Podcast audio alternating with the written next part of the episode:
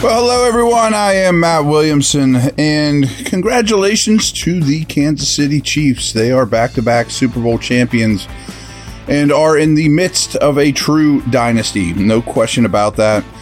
When Pat Mahomes, a six year starter now, when a terrible year for him is losing in the AFC Championship, that is a dynasty. And I don't think they're going away anytime soon, unfortunately, for Steelers purposes, all you Steeler fans out there are going to love hearing that, but you're probably not shocked. We're going to get to how this game correlates to the Steelers in a minute. But tremendous job by both defenses for most of the game, but mostly Kansas City's. Spagnuolo was really aggressive. They were great tackling, which was huge, something we talked about a lot. After the catch stuff was going to be giant in this game on both sides. And I thought both defenses did a pretty nice job limiting production after the catch, you know, eh, not to mention shutting down the run. I mean, really well tackling defenses, particularly Kansas City. So the Chiefs blitzed at a very, very high rate, like half of their snaps. And a lot of them early on were basically run blitzes, you know, designed to stop the run behind the line of scrimmage or at the line of scrimmage, you know, create defensive big plays um, in the run game, you know, for the defense, negative stuff, you know, negative plays, etc. And the Niners never really were able to make them pay for it over the top with a big play. You know, I mean, eh, you live by the blitz, you die by the blitz, but they didn't die by it because you know the Niners weren't able to convert on the deep ball and big plays in general. And frankly, I thought Purdy played really well, better than I would have expected under the circumstances. But it did show up, you know, him versus Mahomes, of course, and judging everyone against Mahomes, and we'll get to that soon. It's pretty unfair because he's that good and made I think he's only getting better. But Purdy's hmm, lack of big playability within the pocket shows up here. You know, I mean, it, not that he's a bad athlete. He's a good athlete. He's a better athlete than a lot of people give him credit for. But there's something to be said for being able to maneuver in the pocket, throw one off balance, you know, Mahomesian type stuff. Purdy doesn't have a lot of that to his game. Um, that being said, I mean, this game was very winnable by the Niners. There's going to be a lot of consternation. You you know, can anybody beat the Chiefs? Can the Steelers have any chance when, unless they get the next Mahomes? I don't know that answer, but I don't think there is a next Mahomes for one thing. Um, so let's take a quick break, talk a little bit more about the other side of the ball and Mahomes as well. Really good game, by the way, and especially down the down the stretch. Um, quite the uh, quite the atmosphere and quite the situation in Vegas and all that good stuff too. But uh, we'll be back in a minute.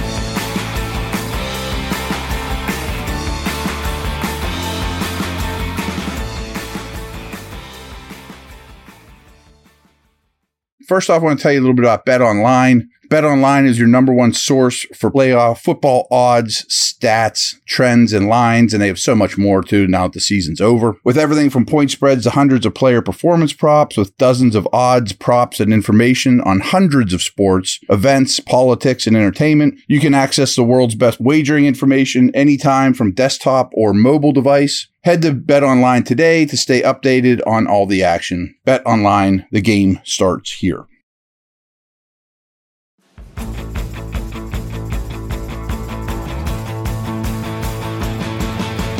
So, speaking of Mahomes, we know Kelce started this game very slow.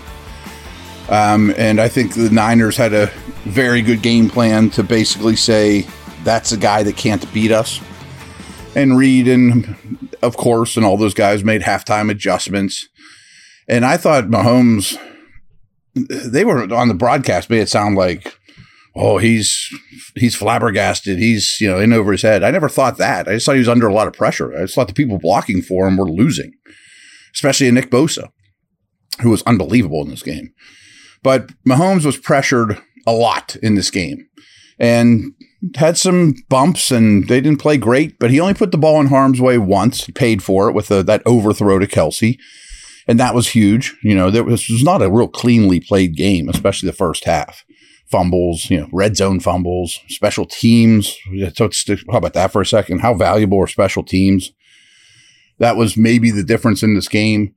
the punt that hit off the Niners' foot, and then poor Ray Ray McCloud had to try to field it. You know, good luck with that. Was the play of the game. You know, um, special teams were monstrous, and I talked about that going in. That favored the Chiefs going in. That held up.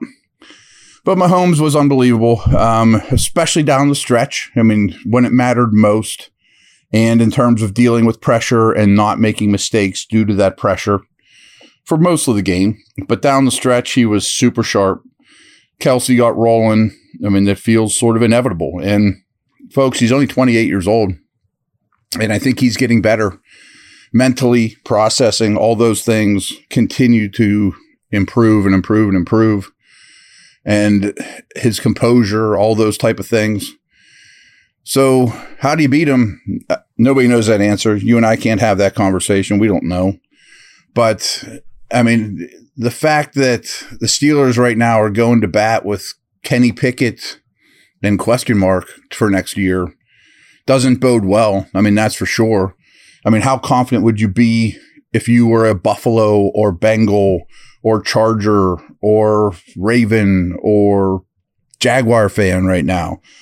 AFC quarterbacks, Houston, you know, like Steelers are a long way from getting to that level quarterback wise. And I think more and more it's pretty obvious that those teams I just mentioned, amongst others, are still pretty far from the Chiefs quarterback wise especially when you factor in the head coach and the defensive coordinator and the foundations there. It sounds like Kelce's going to give it another shot. And maybe they keep Chris Jones and Sneed. Who knows? You know, so they are the big bad wolf. And I don't know how you solve that. Now, there has been some rumbling since we spoke last that sounds unlikely that Rudolph will return.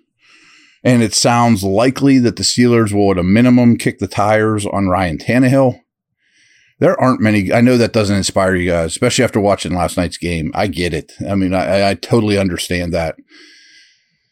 But I don't think trading 100 first round picks to get the Caleb Williams is in the cards. I don't think Kirk Cousins signing makes a lot of sense, to be very honest with you. I would consider a Fields trade, but he's a long way from being at the Lamar Allen level, let alone the Mahomes level, and he's not going to be free. So there aren't a lot of options. Um, one thing I, I, thought about with Rudolph watching that game too, and this, this also correlates to the Arthur Smith offense. His immobility is, a bit of a problem. You know, I would like to bring him back if he's not up for it. I understand, but I do think a more mobile player, and Tannehill certainly is, has more appeal to me than a statuesque quarterback. And Rudolph moves better now than when he came in the league, but still, it's not great for that. Um, Tannehill we'll talk about later, especially if he gets signed, but he, I can see good and bad with it. He was pretty bad this past year, but he also was behind the worst blocking in the league. He is mobile. Would he be a coach, big brother, mentor to Pickett? Absolutely. And that has some value. Um, all right, that's it for today. We'll talk a lot more Steelers, of course, this week. If there's anything you want to hear about, let me know, and we will go down that road. Over and out.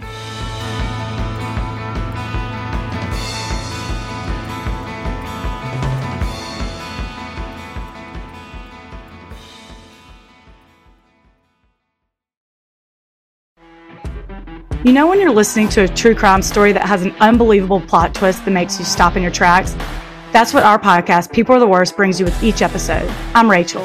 And I'm Rebecca. We're identical twins who love true crime cases that make you say, didn't see that coming, and we hate the people responsible for them. Listen to People Are the Worst now on Apple, Spotify, or wherever you get your podcasts.